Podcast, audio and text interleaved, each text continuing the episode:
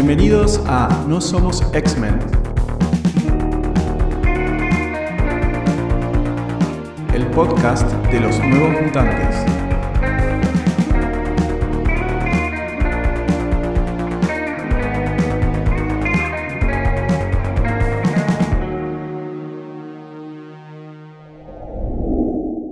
Buenas, ¿cómo andan? Lo prometí es deuda. Estamos acá con el especial de verano, el Summer Special de los New Mutants, de No Somos X-Men, donde, como habíamos prometido, nos juntamos a hablar de la película de los New Mutants. ¿Por qué digo nos juntamos? Porque no estoy solo. Y estoy más que acompañado. Básicamente estoy, creo que con la mayoría de la gente que pasó por el podcast de, de esta temporada 1. Creo que lo mejor que podemos hacer ahora es que vayan presentándose en orden de, de capítulos. Ese lo sé yo, claro, ese lo sé yo. Acá ya van a empezar, empezar a escuchar las voces. Bueno, obviamente, yo soy Patricio Oliver. Bienvenidos a, a nuestro querido podcast. Vamos primero con Lubecchio, capítulo 1.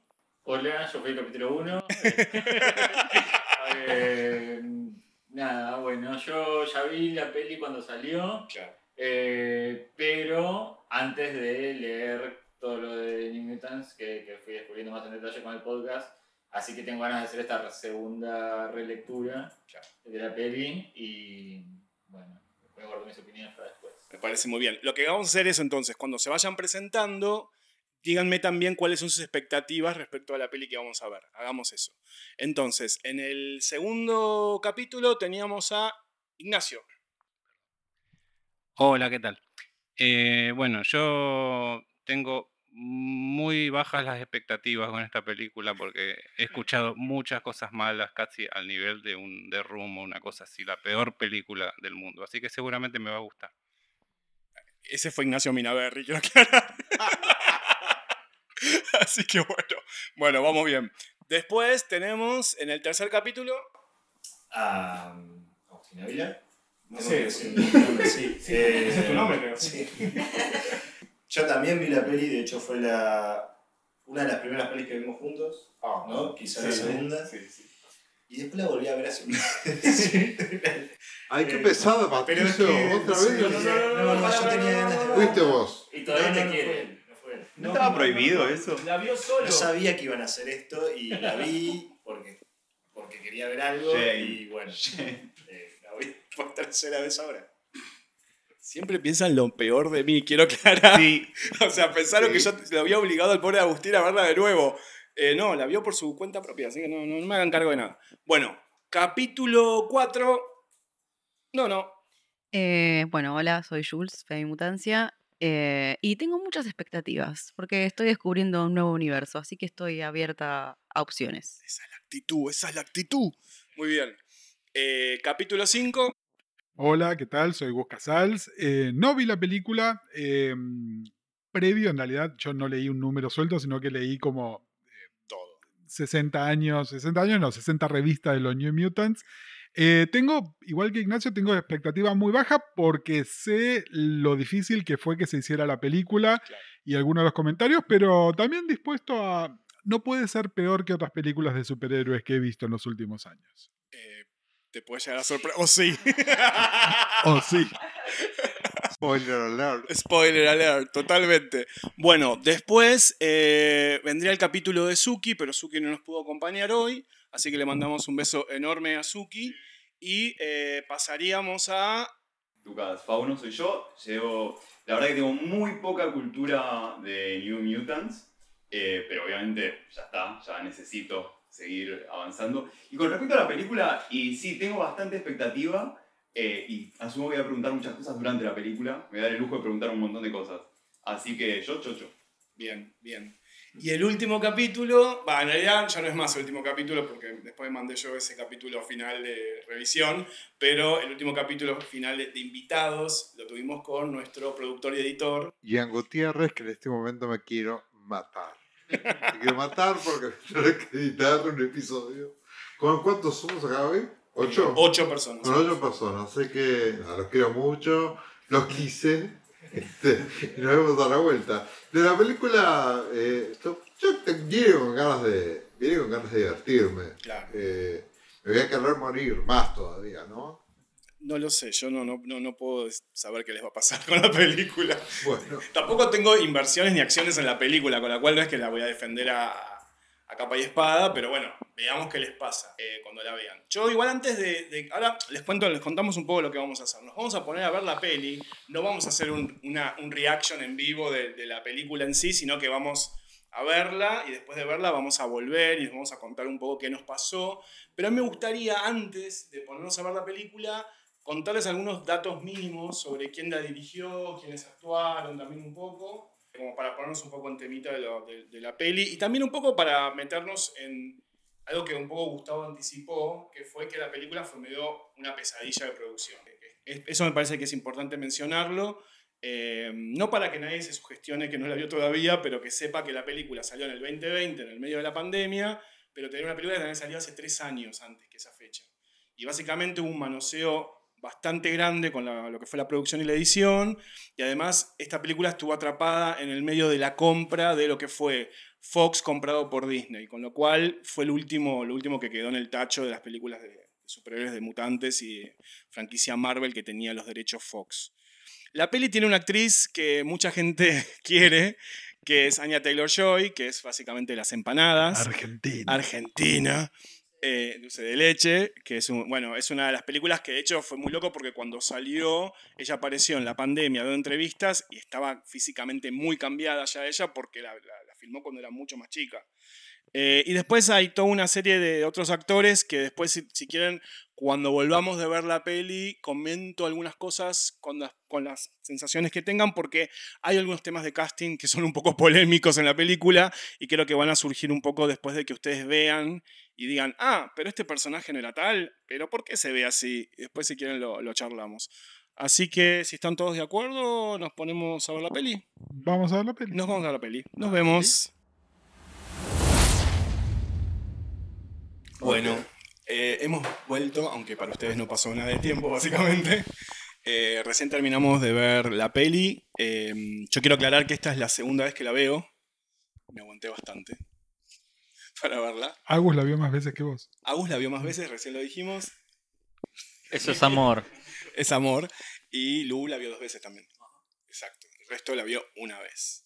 Em, quiero hacer una aclaración sobre el cast, porque a mí se me borró de golpe que el cast era mucho más conocido de lo que yo me acordaba. Se ve que borré varias cosas de la película. Está Macy Williams, que es obviamente de Game of Thrones. Arya Stark, lo cual es justo Lu había dicho Lo de que los Stark tienen lobitos y por eso la, la eligieron, sí. claro. Y también tenemos al chico de Stranger Things, a Charlie Heaton, haciendo de Sam Guthrie de, de Cannonball. Este, el resto yo no los conocía. No sé. Todos los demás. No, y estaba buscando. Esta chica Blue Hunt hizo dos o tres películas y que no las vio absolutamente nadie. Exacto. Y el otro chico, este Enrique Sega, eh, apareció en The Stand, aparentemente. Y no mucho más tampoco. Estaba pensando, antes de meternos a opinar de lo que nos pareció la película, me gustaría que hablemos del casting. ¿Les parece? ¿Qué opinan del casting eh, para la película? El casting está súper bien, que eso es lo que da un poco de bronca. Eh, salvo Roberto, Claro. los demás están bien casteados. Eh, por ahí le mezclaríamos alguna cosita de las edades, Mm, pero el physique du rol y no son malos actores, lo que tienen es mal guion y están mal dirigidos. Están muy pero, mal dirigidos como, sí. pero para, a- para mi gusto está bien casteada, salvo ese temita ahí difícil. Pero lo demás, Sí, eh, lo que más me gustó es Wolfene. De toda la película. El personaje, ella, todo. Después, eh, sí, por lo general, sí, la- las, las chicas eh, me pareció que estaban muy bien. Estaba Magic, estaba muy etelvina, como decía Gus. Eh, Gustavo pero- dijo en un momento cuando estábamos viendo que era como medio villana de Telvina de Señorita Maestra o, eh, ¿cómo se llama? La de Regina George. Sí, pero eso es un tema del escritor, ¿viste? Los escritores. Que hacen siempre como los. Entiendo que sí, que hacen como un molde de un personaje, digamos. Un estereotipo. El que hace de Sam me gustó también. Lo único también el personaje demasiado sufrido para el Sam que yo conocía. Mm. Y Roberto es un pelotudo, pero bueno, un pelotudo siempre. Es consistente con la pelotudez de Roberto en el cómic, Lucas. Para mí, la primera parte de la película me, me sonó muy a una tira de Chris Morena. Como toda esa primera parte era tipo.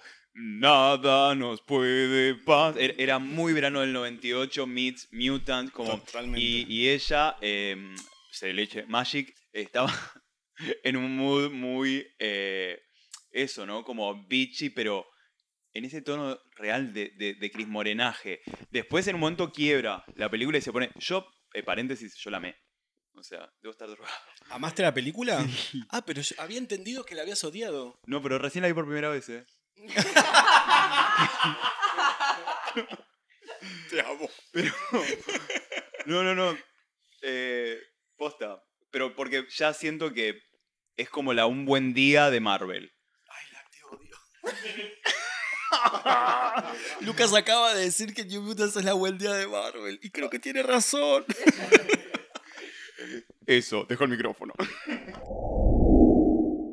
Bueno, lo que la controversia por el casting de Roberto, de que pusieron a un pibe latino, pero re blan- blanco presenting.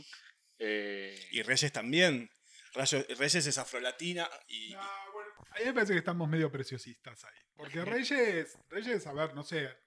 Vos irías a preguntarle a Liz Braga, decime por favor cuál es tu componente genético. No, No, no. pensemos como norteamericanos. No, no, no, pero yo lo digo. si- Reyes, Reyes en la historieta es ponerle afrolatina según quien la dibuje, cuándo y quién la colorea a lo largo de los veintipico de años que viene apareciendo.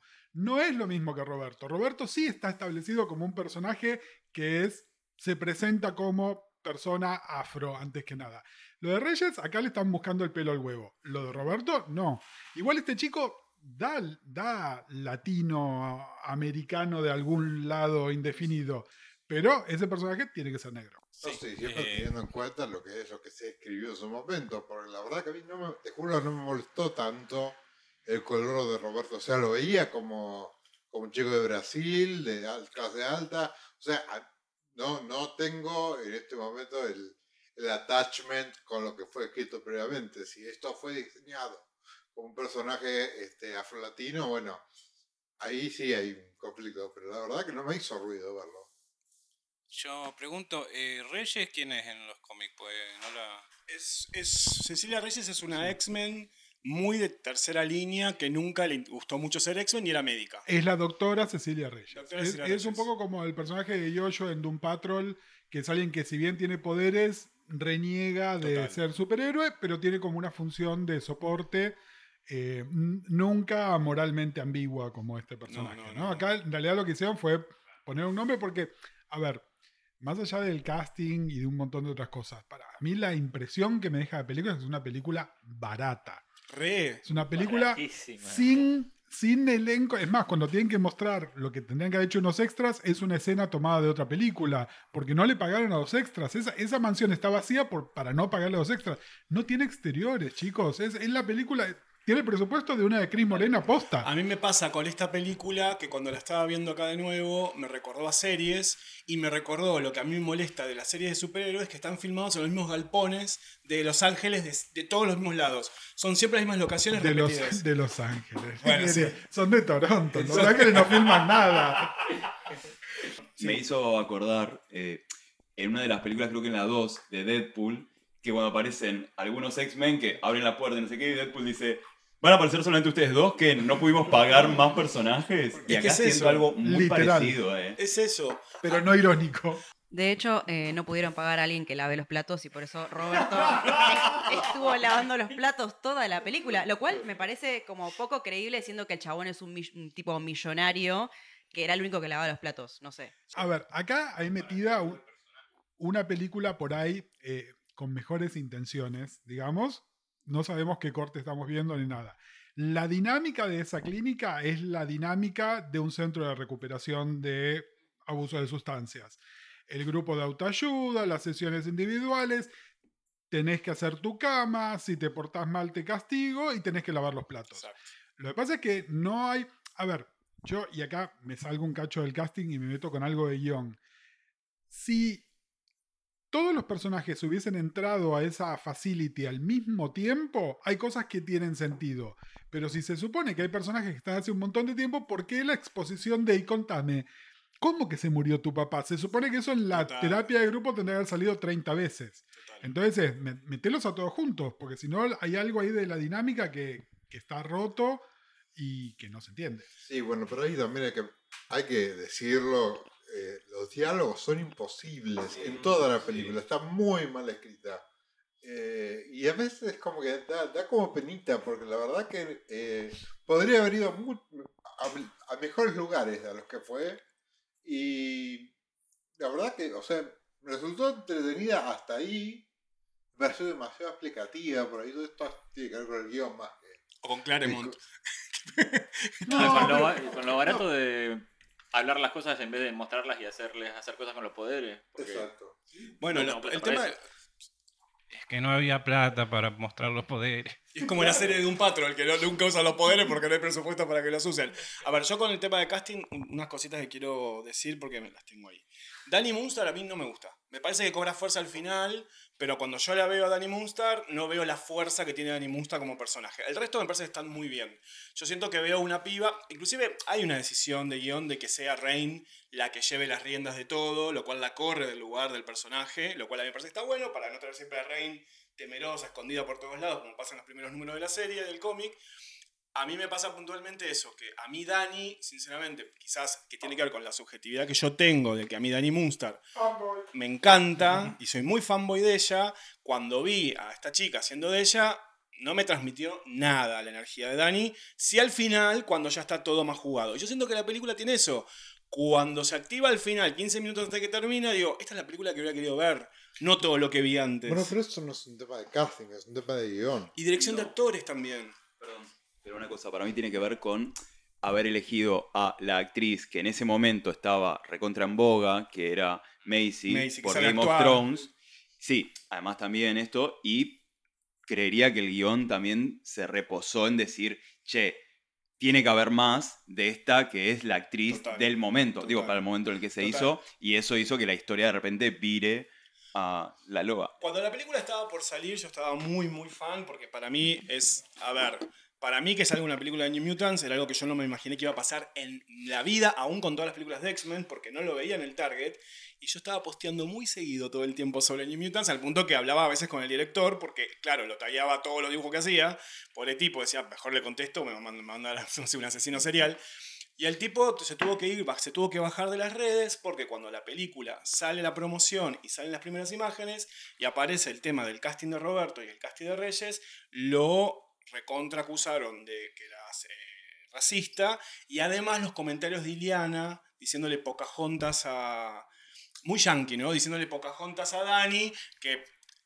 Pero qué, qué ganas hinchar las pelotas. Bueno. O sea, o sea, lo hay- quemaron al tipo. Pero hay que, hay, que, hay que entender que hay gente que habla así que a una persona le diría Pocahontas. O sea, esa gente existe. ¿Por qué no tienen.? O sea, entiendo Que- que esté mal, pero no por eso vas a quemar a un director. Yo, aparte, creo que no, la idea en ningún momento es plantearte que Iliana es la más copada, como para que no le diga Pocahontas a Dani. Muchos problemas de, de guion tiene sobre todo. O sea, el tema de Pocahontas y todo eso. Es, es que el personaje no está escrito con sutileza. O sea, porque puede ser una forra eh, un poco más sutil que así que golpeándola así cuando pasa, ¿viste? Y todas esas boludeces que hace. O sea, es que los guionistas son unos chicos de 5 años, básicamente. Sí, sí, el guion es muy flojo y los personajes están mal caracterizados, exagerados. Hay una cosa medio ochentas que yo creo que es un- todo el tiempo trata de hacerse. Cuando se ponen. A ver, ¿entramos en la película? ¿Quieren o quedamos con algo de casting todavía? No, va, va a salir después, en- supongo que en otro momento. Yo quiero saber a dónde vas con lo de los ochentas. ¿Cuándo es en la escena de que están disfrutando con, el, con la silla de rueda y bailando? Esa escena medio Breakfast Club y, y, la- y ella, Iliana, personificada como una... Bueno, ya lo hablamos, como un personaje que me remite como a una ficción muy exagerada que no tiene contexto en esta Sí, película. Igual yo te digo, esa escena, discutible como es, es el único momento que te. Porque hay un concepto de adulto traumatizado que cree que la adolescencia es una mierda, donde las hormonas y el amor no requerido y la pasé mal y me tocaron y en la escuela. En la adolescencia te cagás de risa también. Y la película es una película sin goce. Es una película sin goce, que te muestra nada más que la parte mala, y esa escena es la única escena de goce que te muestra. Yo a lo que voy es, me parece que ahí lo que hace falta es un momento de ser adolescente y tener poderes, por más que no los entiendas, te intriga. Está bueno, quiero explorar algo, y no los dejan. La están pasando como el culo. En realidad gana, gana la mentalidad de Reyes que es todo es peligroso, todo tengan cuidado, todo no salgan, todo bueno, un plomo. Sí, eh, a mí también como que a nivel guion me confundió un poco eh, que Magic como que no, tipo, no se va en ningún momento. Em, no sé, como que creo que po- por un lado hay cosas que me parecen como mal construidas de los personajes, pero que se conectan con la historieta que yo leí de Magic, por ejemplo. Porque en, en esa historieta son como, como muy boludos, por así decirlo, como que todo es un drama. Entonces, aunque si bien me molesta porque siento que como que siento que no convive bien como Regina George con eh, la Magic que leí en los cómics. Como que hay ahí como una cuestión de que de pronto están jugando con la silla de ruedas y de pronto tipo es la más bitch de, to- de todas. Es como que eso me pareció como medio raro.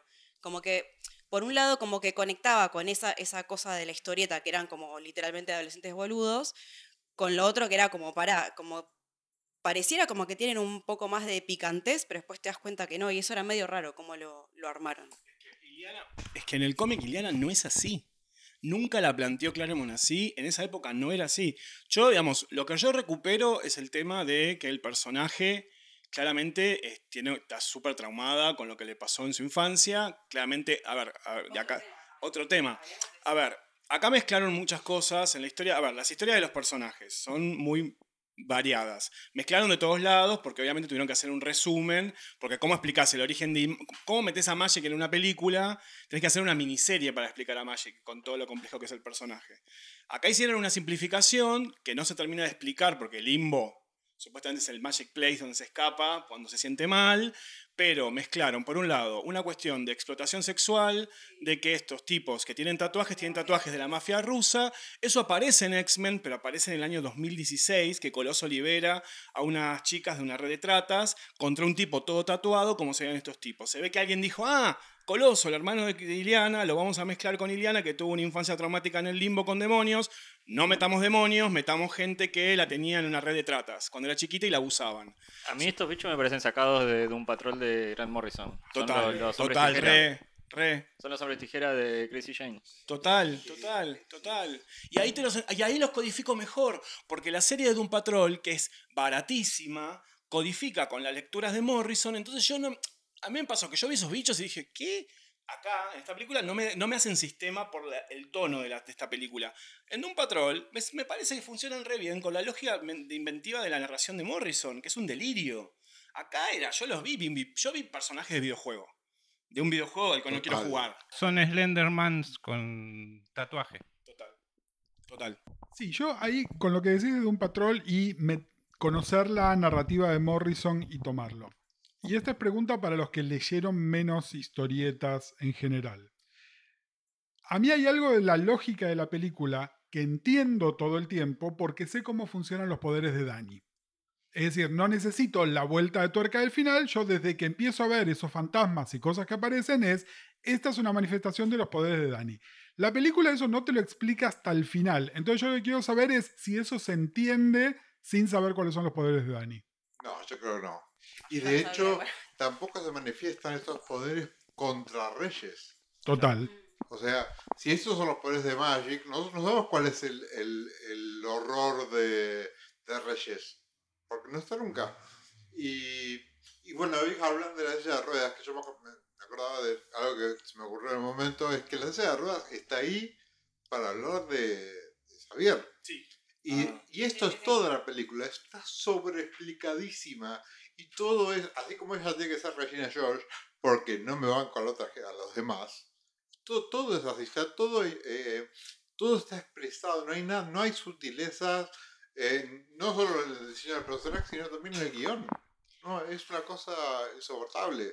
Lo de Reyes para mí que es porque viste que tiene como ese escudo y creo que la, se protege como de, de que Dani y que Hasta- ninguno de otros Hasta los... que viene el oso y Bueno, ya no sé. en un no te momento- quemas. Bueno, pero porque ahí ya estaba muy debilitada, estaba Ah, herida, bueno, se estaba es muriendo.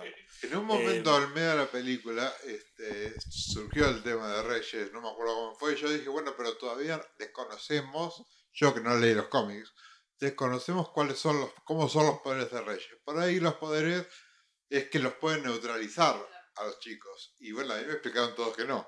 Así que o- ahí te estás siendo generoso yo con el guion también. Sí, no, no está nada explicado lo de Reyes. En un momento ven el cielo rojo y yo pensé, no sé, que se habían, les habían puesto algo en el alcohol etílico o algo así. Pero si no, no- a, a cada rato estábamos diciendo por qué no funcionan los poderes, por qué tal cosa, claro, y es la otra con su campo de fuerza. A mí lo del no cielo se rojo me pareció lindo, que llueve y el, y el cielo se ilumina. Ahora, vos estás viendo eso de lejos y decís, ¿qué carajo está pasando en ese lugar? Está lindo en el guion o está lindo en una charla de café, che, iríamos por ese lado, pero después en la realización no. Y así hay como, así hay muchas cosas. Desde, por ejemplo, a ver, si Roberto cuando, que eso pregunto porque yo no leí los cómics, ¿eh? Roberto cuando hace su poder se quedan bolas. El otro, el chico cañón, eh, con, todo ese- con todo eso no se quedarían pelotas también. Por la fricción, sí. Pero O sea, bueno, no le Pero pidas claro, el tanto. hegemónico es el otro. El hegemónico hay que mostrarlo es el otro. Claro, o sea, el, el que después agarra un tergopol. Rain lo mismo, vuelve a ser un lobito y tendría que estar en bolas también. No, pero está en bolas. Lo que pasa es que es muy ridícula la parte, no sé si se Sí. dieron cuenta. Viene rápido Reyes y la- lo primero que hace antes de preguntarle si está bien es la tapa con su túnica que saca de la nada. Claro, bueno, Eh, es que también, o cuando está en la parte del desmayo, esto, esto en la parte del desmayo de Dani, o sea, hay partes en la que está con los ¿Cuál de todos brazos. ¿Cuál de todos los desmayos? No, no, Porque Dani el- vive desmayada toda la película. El último, el desmayo que hay que tipo llevarla por todos lados, que se la van llevando porque viene el oso, creo. eh, eh, nada, de a ratos se agarraba y de a ratos soltaba el brazo. Y era como tipo, No, no, y la edición. déjenme, para- quiero Loki decirlo. Aparece, desaparece al antojo del editor de una Sí, manera. sí, sí. Tipo, lo tiene en la mano Iliana. De golpe aparece en el Shin. De golpe no lo tiene más. Y, a ver, a mí Loki. Perdón, me voy a saltar a Loki porque me gusta el personaje. A mí me da mucha ternura verlo a Loki en la película. Me parece un personaje adorable, el bichito. Gatito. Y, y- y Magic, cuando se presenta como Magic, a mí me sigue pasando cosas porque lo veo y digo, ay, es Magic, es igual. Yo ya la veo y. Eso, eso lo, lo super disfruté. Lo ¿eh? super disfruté, pero tuve aparte- que esperar 45 minutos para ver eso. Chicos, la peli, ¿cuándo dura la película, Pato? Una hora treinta. Bueno, es la película más larga. o sea, Total, me total. Me, estaba quejando de ver Avatar 2 y esto me pareció que duró más. Porque está mal hecha. Porque eso no, no- porque está fea. sí. Yo quiero volver un poco a lo, a lo de los poderes de Dani. Eh, yo creo que se entienden en la peli, pero no tienen. Más que no tienen sentido, eh, sirven al guion nada más. Porque hay cosas que no podés explicar. eh, o incluso cuándo aparecen esos poderes, cuándo se eh, materializan. ¿Solo cuando Dani está durmiendo? Como inconsciente. Lo que entiendo es que cuando está inconsciente, los poderes se activan y empieza a meterse en la mente de todo el mundo. Menos de Reyes, ¿por qué no? Bueno, a veces se activan y ella está súper consciente. Sí, sí, a ver, no está bien explicado. Y por otro lado, yo decía otra cosa al revés. Para los que leemos los cómics, la película desaparece el misterio a los 5 minutos que empezó. Al, yo al toque puse play y dije, ah, son los poderes de Dani. Y dije, la puta madre, me- o sea, no tengo ningún misterio en esta película. Ya está, yo ya sé que va a ser por los poderes de Dani que está pasando todo esto. Y encima, si leíste la saga del oso demonio, que está basado, en- basado un poquito en esto, decís, no tengo más nada. O sea, yo la vi para ver a mis personajes, pero el guion no, no tiene nada. no Igual tiene vos sabés que yo te quiero mucho, ¿no? Pero eh, a mí me parece que no sos el target de esta película. No, sí, soy el target de esta película. No, ahí, ahí te lo defiendo a muerte. Si yo soy lector de New Mutants, soy el target de esta película y soy el primer crítico de esta película. No, no, no. El target de la película, de cualquier película de Hollywood, especialmente de superhéroes, tiene menos de 25 años y es un varón heterosexual. Entonces vos no sos el target. Yo soy el target de esta No, película y lo voy a defender a no, muerte, vos sos chicos. fan- vos sos fan de los Polémica en el podcast. Y es mi podcast y voy a decir lo que quiera. Soy el target de esta película y el que no esté de acuerdo se equivoca. Y hablo de lo que quiero. Igual en, en este grupo no hay nadie de 20. Claro, también. ninguno de nosotros somos el target de esa película. Yo soy- Obviamente. Pero tampoco es el target mi sobrina. Mi sobrina la vio, que tiene el- la edad del target, y ve películas de terror y ve películas de superhéroes y me dijo, ¿qué porquería esta película, tío? Entonces, esta película, porque fue un fracaso de taquilla, claramente, porque salió en pandemia y está mal hecha, no es del target de nadie porque está mal hecha. No funciona para ningún público. El comiquero viejo la va a ver porque quiere ver a sus personajes en la pantalla. Yo Lo que amo de la película es ver a mis personajes en pantalla. La película es una bosta, es el peor guion de cualquier cómic de New Mutants llevado a pantalla. El peor. Pero incluso creo que se podría haber pensado, tanto para el comiquero que va a ir a buscar a esos personajes, y esta idea de peli adolescente, medio slasher, porque viste que tiene algo medio... Es que quería hacer una película de terror. Esta y, y película se nota que no, no llegó a No. ninguno de los lados. Puede ser. No. No, y, y ahí está el problema también, porque a ver, se hacen montones de películas de terror de bajo presupuesto como estas, donde hay un pacto donde si el efecto es malo o todo está oscuro para que no veas la pelea, vos lo aceptás. Pero esta película es una película de un estudio grande comprado por un estudio más grande todavía, basado en una franquicia Total. que el estudio grande compró por miles de millones de dólares y entonces no puedo aceptar que sea una película de A24 barata. Como diría mi vieja, no es ni chicha ni limonada, no llega a nada en ese sentido. Y también, a ver, eh, hablemos de los efectos especiales, por favor, porque es, es increíble. O sea, si no tenés, como dijo Gustavo, si no tenés la manera de que los efectos se vean mejor, Escribí otra cosa. escribe otra cosa, maneja otra sutileza, no hagas eso. El oso demonio, que aparte ni en cómics lo sabe dibujar, lo sabe representar a alguien mejor que el que lo creó, porque son esas cosas que solamente su creador lo sabe hacer, en película traduce como un osito enojado que está agrandado, tipo querida agrandar a los niños, atacando a tres pibes. Es, es ridículo. La imagen es medio graciosa, a mí me parece hasta cute de lo ridícula que es la imagen en realidad.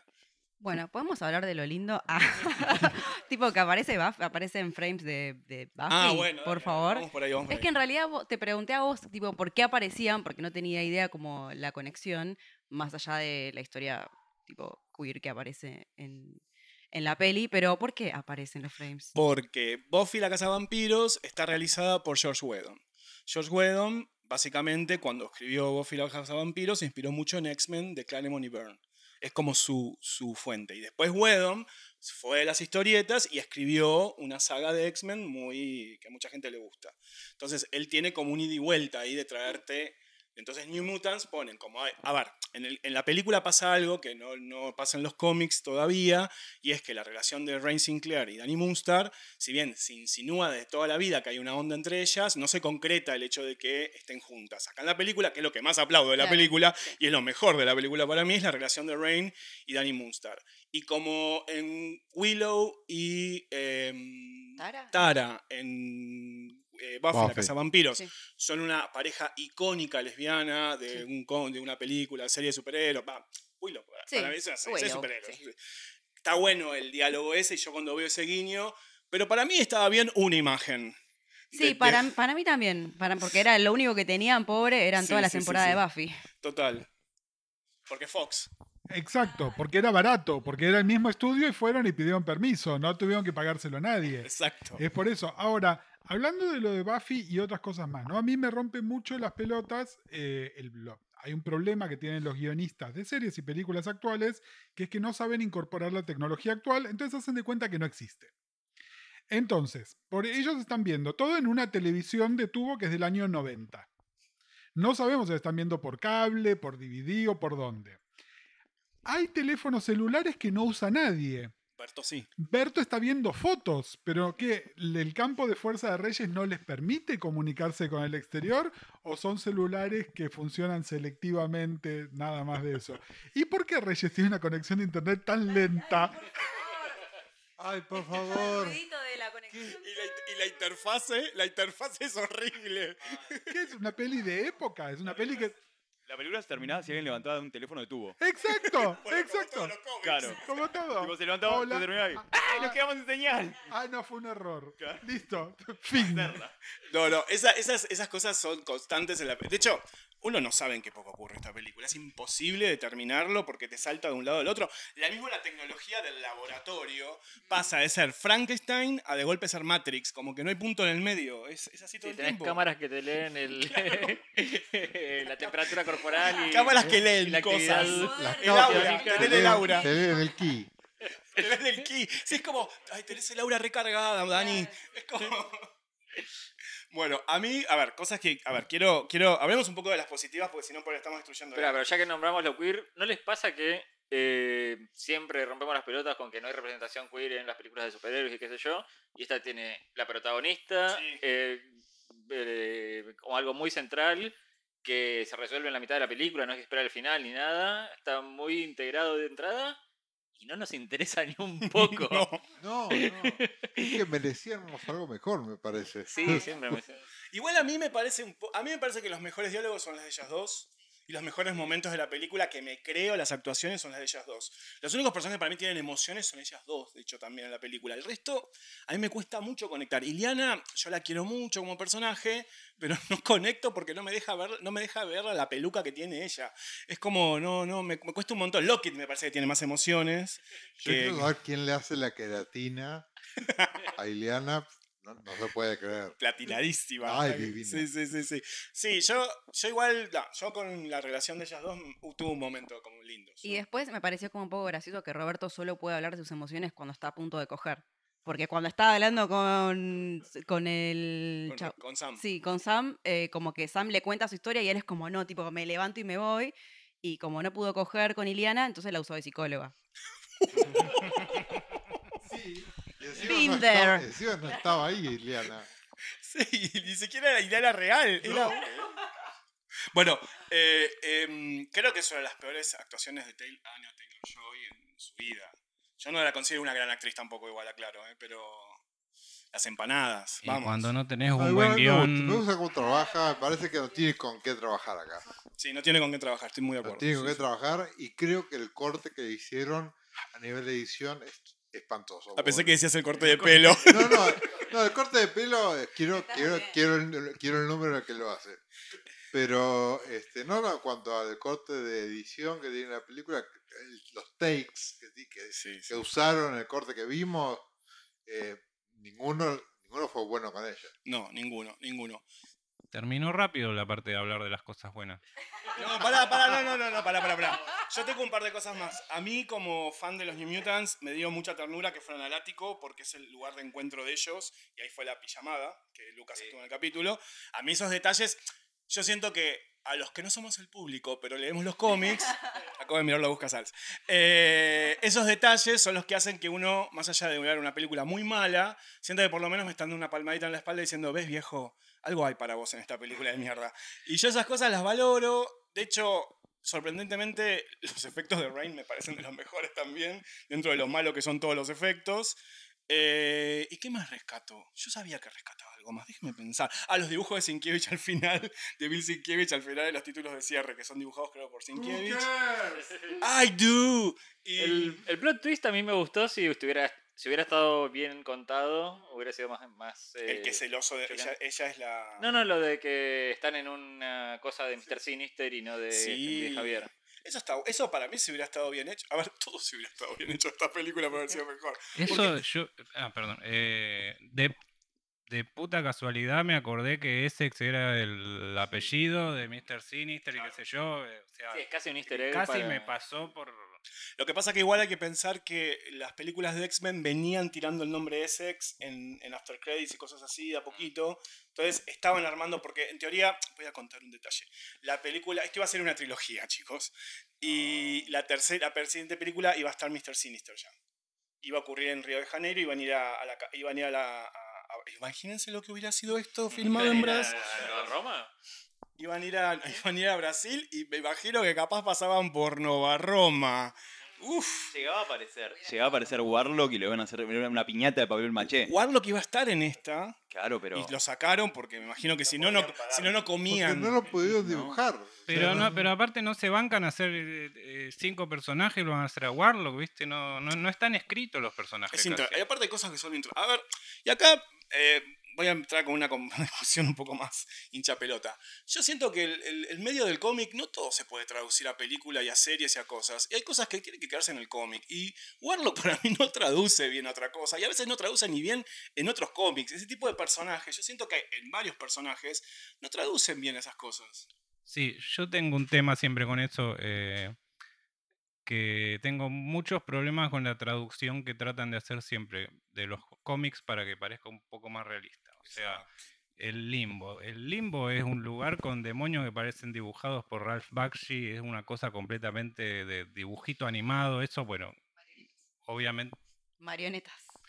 obviamente no lo iban a poder traducir. Loki es un extraterrestre, también acá es un títere, o sea, y siempre tengo como problemitas. Y, y el tono así, tan oscuro, eh, la verdad me... No, Yo te digo, a mí me haces un limbo con Muppets, me vuelvo loco. ¿Te imaginas? Entras al limbo y son todos Muppets. Pa- laberinto, Laberinto. sería laberinto. O sea, si a mí me haces un limbo con muñecos. no, dibujos animados con props, directamente. o con- sí, o sea, yo creo.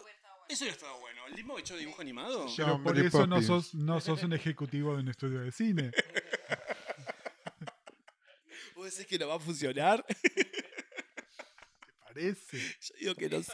Esto no funcionó tampoco. Sí, esto tampoco funcionó, como digamos que no. Eh, bueno, ¿qué más? ¿Qué más queremos decir de esta película? ¿Qué más podemos comentar? Eh, Las visuales. ¿Qué visuales? Eh, todos lo- los poderes de ellos y todo. Ah, Eh, bueno. Sunspot me parece que es un, es un pelotudo él, pero visualmente el poder es el más interesante, porque se vuelve una mancha negra. Y lo convierte en medio en la antorcha humana. Eso ya lo hicieron en X-Men igual, ¿eh? En las películas de... Cuando aparece Sunspot en las películas de X-Men, en Ah, Days no of Future Past, lo hacen la, la antorcha humana. No saben traducirlo y lo hacen la antorcha humana. Claro, y después de Sam también se convierte en un rayo, y lo lindo de Sam era que explotaba, ¿viste? ¡Bum, bum, bum, bum, bum! Así Claro. distintas explosiones. Ah, hubiera sido re ¿para vos entretenido. está bien? Eh, No, no, Sunspot? está mal. Seguimos hablando de lo que Seguimos está mal. hablando mal. No, pero están las partículas locas. Bueno. Las partículas aparecen como un segundo. ¡Ay, se fueron las partículas! Y pestañas no están. Es como. Yo, a ver, yo creo que el actor, recién lo hablábamos fuera de cámara. Lo hablábamos fuera del aire. Al actor aparentemente se le quebró el brazo, para mí, y tuvieron que forzar esto de que Cannonball se hace mierda cuando se choca, porque justamente Cannonball en los cómics, justamente la gracia es que cuando vuela no se le pasa nada, y acá se vive pegando tortazos para todo el tiempo. A mí el, el Cannonball me parece uno de los peores lejos. Sí, hay una cosa con Cannonball eh, que es que justamente eh, hay algo querible y bien intencionado del personaje. Es decir, por más que esté torturado porque le Sí, pasaron sí, cosas sí, sí. trágicas, es el tipo optimista, es el tipo que sale adelante, es el tipo que demuestra. Y acá está sufriendo todo el- de nuevo. Confundir adolescencia con angst, y esa es una visión de los adultos. En el momento no, no es todo tan terrible. Y me hace acordar al, al personaje de Stranger Things de él un poco, ¿no? Es medio parecido. ¿no A está mitad con- de la película se acuerda de su tono Ah, bueno. redneck. Gracias, Lucas. Sí. Coño. En un momento, va de, de- tipo- de golpe le Ah, me- aparece. Kentucky, le sale el Kentucky del interior. Y decís, ah, ¿te acordaste que tenías una forma de hablar, un acento? A- aparte también eh, que Sam tenía su lugar en el grupo dentro de los cómics, que acá obviamente no está y el tipo casi ni aparece. Eh, y cada personaje tenía su lugar que iba tomando, ¿viste? Acá, bueno, no está Karma, pero podían ver a ver quién era el más grande que estaba en el grupo para reemplazar a Karma como la que todos miran a la hora de, de cuando no saben qué hacer, ¿viste? Eh, y nada, y medio que está todo trastocado en la función de cada personaje con respecto sí. al cómic siempre, ¿no? Yo hay banco, bueno, con lo que dije antes, hay banco que a Rain le dieron un lugar que no suele tener en los cómics y es lindo el, el rol que le dieron. Igual me- eso, creo que fue Lucas dijo que era el peso de la actriz. de la actriz, claro. Y, yo, y ahí quería preguntar si el tema de que no haya tanto Sam es porque el actor estaba en otra, ponele. Porque es el segundo más importante del elenco. En ese momento, porque Anna Taylor Joy todavía no tenía la carrera que tiene hoy, que hoy no hubiesen podido pagar. Es verdad, es verdad. Yo creo que, a ver, estoy ahora. Fantasía, ahora igual lo digo como fantasía esto y suposiciones que no tengo ningún argumento para nada para sustentarlo. Para mí el actor se lastimó y como ya tenía firmado el contrato, tuve que cumplir, cumplir contractualmente el estar en la película, pero hizo lo mínimo indispensable, me Sí, parece. igual ahí, a ver, es la historia del casting de Hugh Jackman como Wolverine. Ese personaje no lo iba a hacer él, el otro actor se lastimó y bueno, che, me recasteas a otro porque tengo contratados a los otros actores y el estudio y las locations y todo lo demás. Es decir, no era tan importante No. el pibe como para ser irreemplazable que no pudiesen poner a otro. Y aparte justo el, el physique du rol y el tipo de pibe que se podría... Es re reemplazable, no es tan Total, difícil de conseguir. total.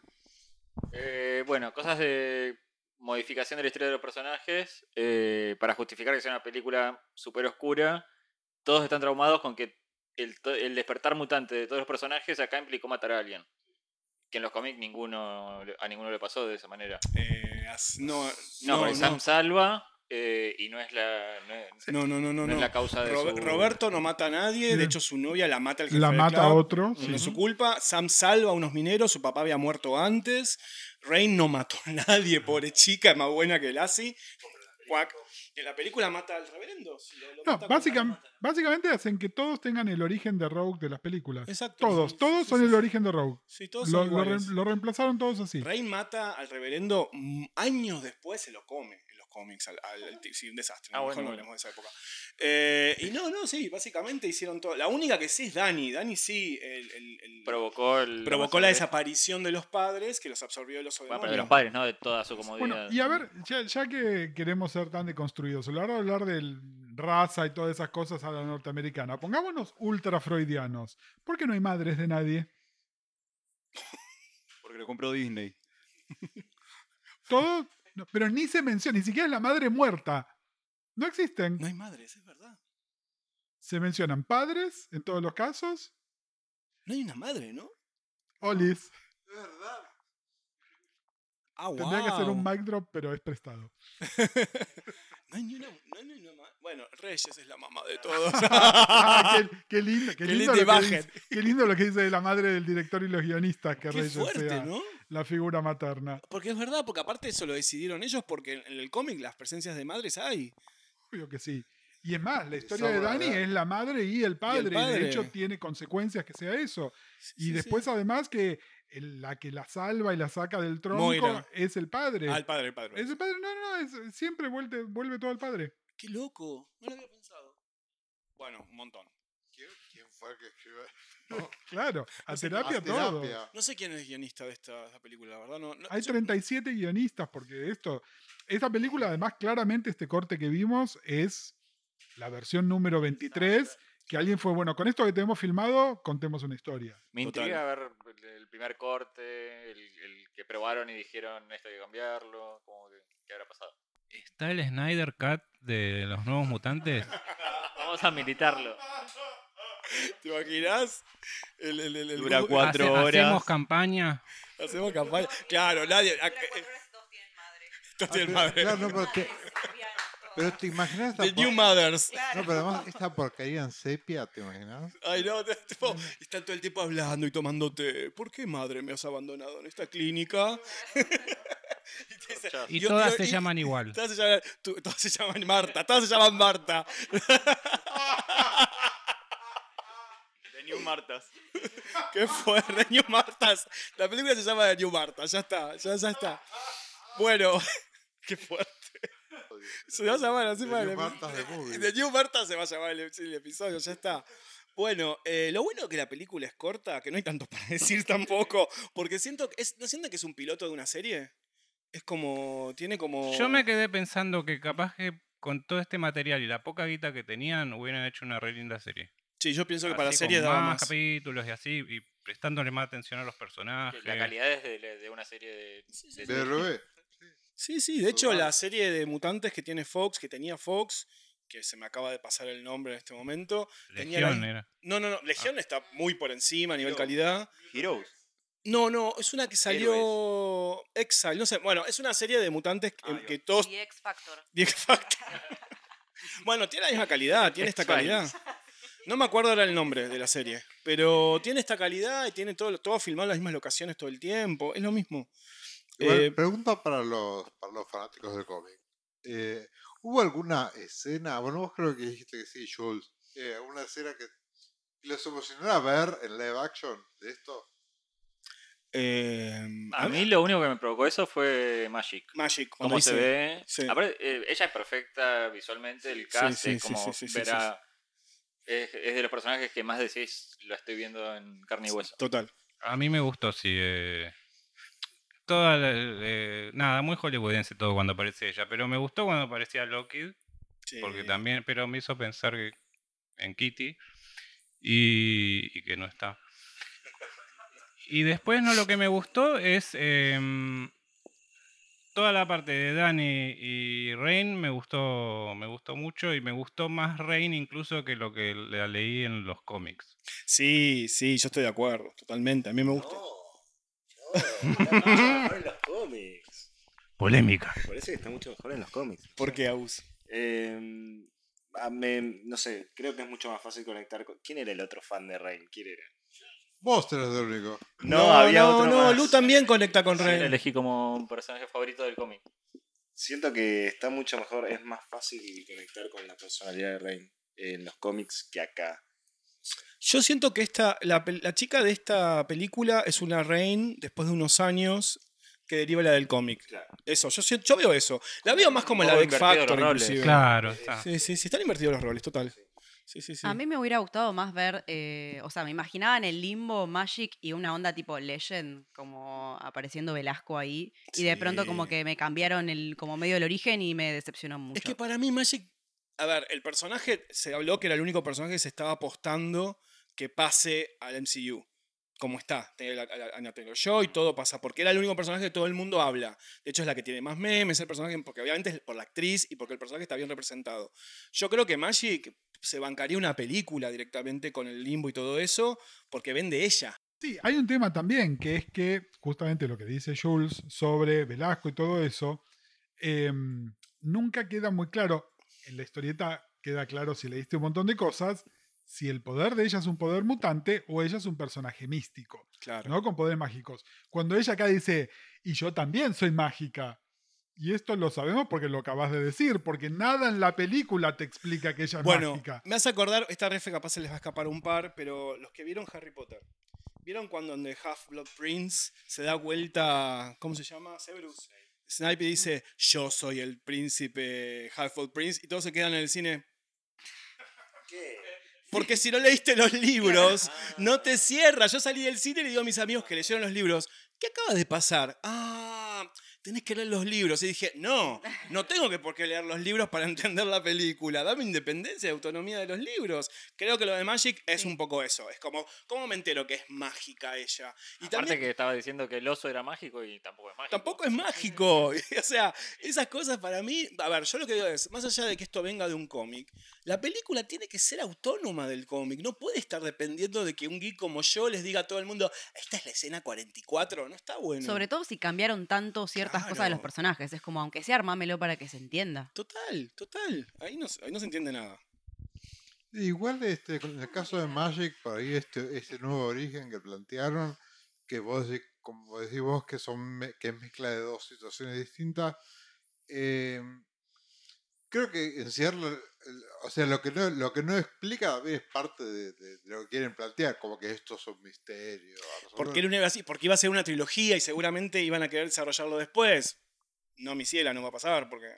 No, entiendo lo que decís, claramente hay un misterio que te están tirando ahí cuando dices yo soy magia. Aparte vieron que nadie tiene nombres código, todos usan sus nombres sí, reales sí, sí. y la única que tira un astijo de eso es Magic diciendo yo soy mágica. Pero yo supongo que en las otras películas se van a explicar toda la cuestión mágica, pero no va a pasar nunca. Es como la brújula dorada. Total, nos quedamos todos esperando lo que nos va a pasar. Em, pero sí, yo la veo una analogía y para mí es clave la autonomía del texto del cómic o del libro a la, a la ficción eh, live action. Para mí tendrían que. Tendrían que amigarse más con el delirio que son los cómics y mandarse a hacer una cosa así re loca. Eso, con los demonios, con Velasco, que siempre que hablan de Velasco pienso en Velasco Ferrero. no sé. ¿Por qué? Mal- pues, Escupitajo, escupitajo facial de la Ferrero. eh, Puedo hacer el comentario piantabotos de siempre de que se la re perdieron de poner a, a Magma, que yo sé que nadie la quiere a Magma, y que, y que la, y que la haga Julia Garner, que es una actriz que es igual a ella. Sos mágico vos. Gracias. Igual a Julia no la hubiera podido pagar. No. no. En- en e- no, pero en esa época no. ya No. estaba. sí. No, no, ya, ya venía, ya venía de The Americans, ya. No, no, ya pre-Ozark tenía un carrerón. Claro, yo la conozco de American, no la conozco de. No, la otra no la vi, Ozark y después no. Bueno, en Ozark es donde se puso cara, Claro. ganó tres Emmys, pero Mm. ya venía de Americans, no, ya no, no, no le podían pagar. También en un mundo ideal eh, esta película sería buena, qué sé yo. O sería Creo, que, creo que Igual- esa sería como la frase de cierre. Igual te banco con Magma, ¿eh? Visualmente sería un personaje hermoso, pero sería igual a Sunspot, como lo hicieron acá, pobre. Claro. Entonces, Bueno, es una fusión, Sunspot y Magma y Magic y Kitty. Todos los latidos. Y como todo está cranchado en medio. Todo está cranchado.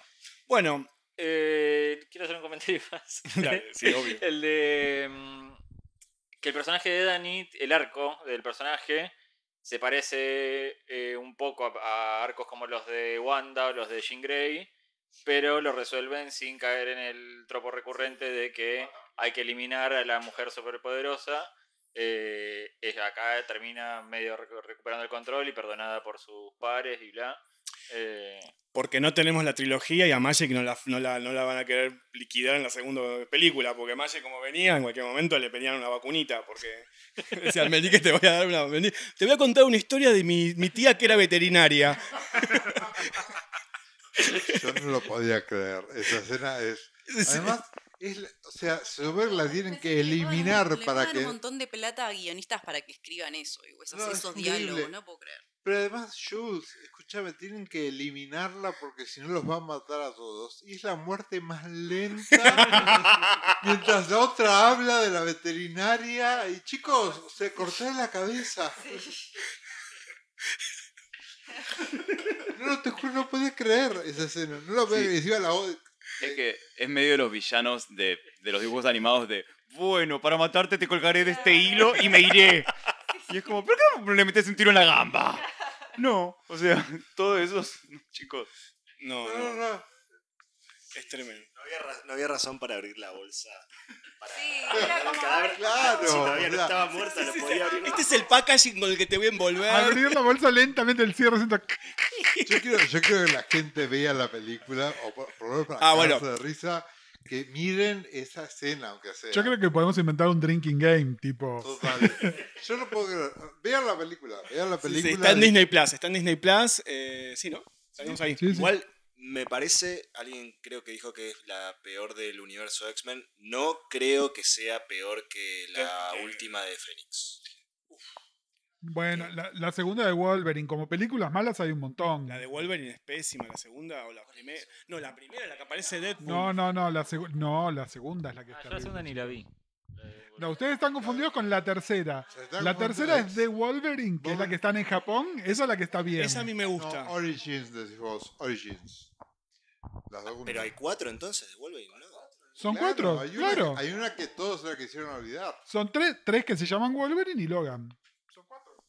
¿Y cuál es la? Me está faltando una. Amnesia ¿Cuál es la que selectiva. está corriendo? Yo pensaba que la primera es la que está corriendo con diente de sable, ¿no? Esa es la uno. Esa es la uno, ¿o no? Bueno. Chicos, ahora vamos a Disney Plus. y Ahora nos fijamos, ahora nos fijamos. Yo lo que digo, la película en la que después aparece Deadpool tirando rayos de los ojos es una de las peores películas de la historia del cine. Que es que esa es la que yo digo que es horrible y para, y para mí esta es muy digna comparada con esa. O sea, me pasa Acá eso. se tiraron un montón de detalles que evidentemente he querido olvidar. Sí, lo que, lo que hace que esta sea el un buen día del MCU es que tiene la pretensión de ser una buena película Claro. y que el flash a ser eh, medio profunda o medio... Eh, ponele. Ahora, ¿Tenían buenas intenciones? O sea, ¿somos buenos y les damos esa? El director en teoría tenía buenas intenciones, él se, se trató de empapar mucho con los creadores del cómic, o sea, había como un acto de amor de su parte en el sentido que mostraba los cómics todo el tiempo y todo el tiempo decía que los había leído, pero eso son intenciones que después no se ven. Y aparte está muy manoseada esta película, no importa qué intención tenga, está recontra No, bueno, manoseada. a ver, buenas intenciones igual, hay dos tipos de buenas intenciones. Una es quiero hacer un producto artístico que satisfaga y el otro es quiero que esto sea comercialmente viable. Ninguno de los dos objetivos está logrado. No. Bueno, ¿alguien más? ¿Algo más que quieran decir? Estuvo divertido. Estuvo divertido. A ver, estuvo divertido, estuvo divertido. Yo, nada, insisto, lo que dijo Ian, vayan a ver la película, está en Disney Plus o en algún lugar diferente para bajarse cositas. El limbo. Está en Limbo, en el Limbo, mi Happy Place, eh, Streamio, y véanla, a ver qué les pasa. Eh, yo creo que les va a pasar lo mismo que a nosotros. Pero bueno, o sea, están hablando con uno de los fans más grandes de New Mutant de Argentina, que soy yo. Hola. Y no, está. Y la segunda, la segunda vista para mí fue muy trágica. De hecho, me pasaba que la estábamos viendo y pensaba, no la puedo caretear. Es, es- es muy insoportable esta película. Así que bueno. Sí, igual eh, hubo peores casos de gente que la vio más veces que vos y por motos propios. Y estoy mirando a alguien. Sí, sí. Pero bueno, en esta tercera, tengo que decir algo también, a favor de los efectos. Las veces anteriores que la vi, zafaban. Ahora no zafaron. Fue como verlos totalmente es mi- desnudos. Es y- mi teoría que cuando uno ve las cosas. Este es, eh, yo quiero contar algo. Yo, obviamente, se, dan cuenta que estoy rodeado de amigos en este podcast. Y hemos, yo he venido. Estamos, en este momento estamos en la casa del productor y editor y la casa de Gustavo Casals. Eh, ¿Qué ocurre? Yo no tengo HD en mi casa, yo veo en la compu las cosas, una compu linda, pero no veo en HD. Y la otra vez nos juntamos a ver entrevista con el vampiro y yo le dije a él, me mata el HD porque veo todo raro y me parece todo muy trucho y me cuesta conectar con lo que veo. Me trató de más o menos que yo era un... Cara de verga. que era- Cara de verga. sí. no, me dijo cara de verga. Ahora me pasó lo mismo. Acabo de ver la película en HD y me- los efectos son terribles. Nunca fueron muy buenos, hay que aclararlo, pero Bueno, ahora... Para mí el oso demonio zafaba, Zafaba, mucho. y ahora no. Porque se veía como ese fumadito. Ahora es una cosa que es insostenible. Pero bueno, no vean nada en HD. no sé. en el celular. véanla en el celular. En un celular y todo va a ser hermoso. Bueno, nada. El el celular es un película. Peliculón. En el celular es, es, no sé, es Tarkovsky esta película. Citizen Kane. Citizen Kane. Bueno, nada. eh, nada, les quiero agradecer muchísimo que hayan venido y se hayan prestado a esta, eh, este Te capricho. queremos mucho. Esto es un acto de amor enorme. Esto es un acto- ah, bueno, con esto compruebo que tengo amigos de verdad. Te seguimos a todas partes. Luciano aparte la vio dos veces por culpa mía, así que no me quiero imaginar. No, bueno, también fuera de joda es muy divertido compartir esto, así que gracias. Sí, no, y la, además la mayor muestra de amor es que yo voy a tener que editar todo esto. Así que si no te sentís amado, pero solete. Bueno, nada, en serio, gracias. Espero que hayan disfrutado mucho este capítulo. No sé qué vas a quedar de todo esto porque eh, Ian va a tener que editar un montón o nada, no sé. Ahora después lo decidirá. Así que bueno, nada. eh, ¿Quieren, hacemos rondita de, de para repetir redes y dónde nos encontramos en, en las redes sociales? Dale, bueno, ahí me encuentran arroba en todos lados, mayormente haciendo cosas en YouTube. Eh, a mí me encuentran como arroba Mutancia. Yo estoy en Instagram, pero nunca me acuerdo cómo se llama. Ignacio Minaberri, creo, una cosa así, todo junto. Es Angus Clash, pero Pero no los voy a dejar que me sigan. Además eh, es muy divertido porque todos los episodios del podcast están con miles de arrobas de cada uno de los que participaron. El episodio de Agustín es incógnito. Es parte por la cual lo amo, porque amo Bueno, que se, no- se- no no- sé, se pueden anotar en, en la facultad y capaz que tener una clase o algo. Yo soy arroba Luciano Vecchio Art en Instagram. Eh, yo estoy en Instagram eh, lucasfauno81 y en Twitter como lucasfauno. Buenísimo. Bueno, listo. Entonces, Y el editor se caga. Bueno, yo soy, ahí me encuentran como Ian Veneno en todas las redes sociales y bueno, ya van a escuchar puteadas mías este, en la edición. Bueno, nos vemos pronto y posiblemente sea con el comienzo de la segunda temporada de No Somos X-Men. Abrazo grande. No Somos X-Men es una idea original de quien les habla, Patricio Oliver. Me pueden encontrar en patriciooliver.arg en Instagram, donde ahí también vamos a hacer las publicaciones anunciando los nuevos capítulos. Y en Twitter como Patricio Oliver. El gran trabajo de producción y edición de audio es de Ian Gutiérrez. Lo pueden encontrar en Ian Veneno en las redes sociales. La hermosa música original del podcast es de Luciano Vitale. Lo pueden encontrar en Instagram en Luciano-Vitale-Torres. Pueden escucharnos en todas las plataformas de audio. Recuerden recomendarlo si les gustó el podcast y nos vemos en la próxima.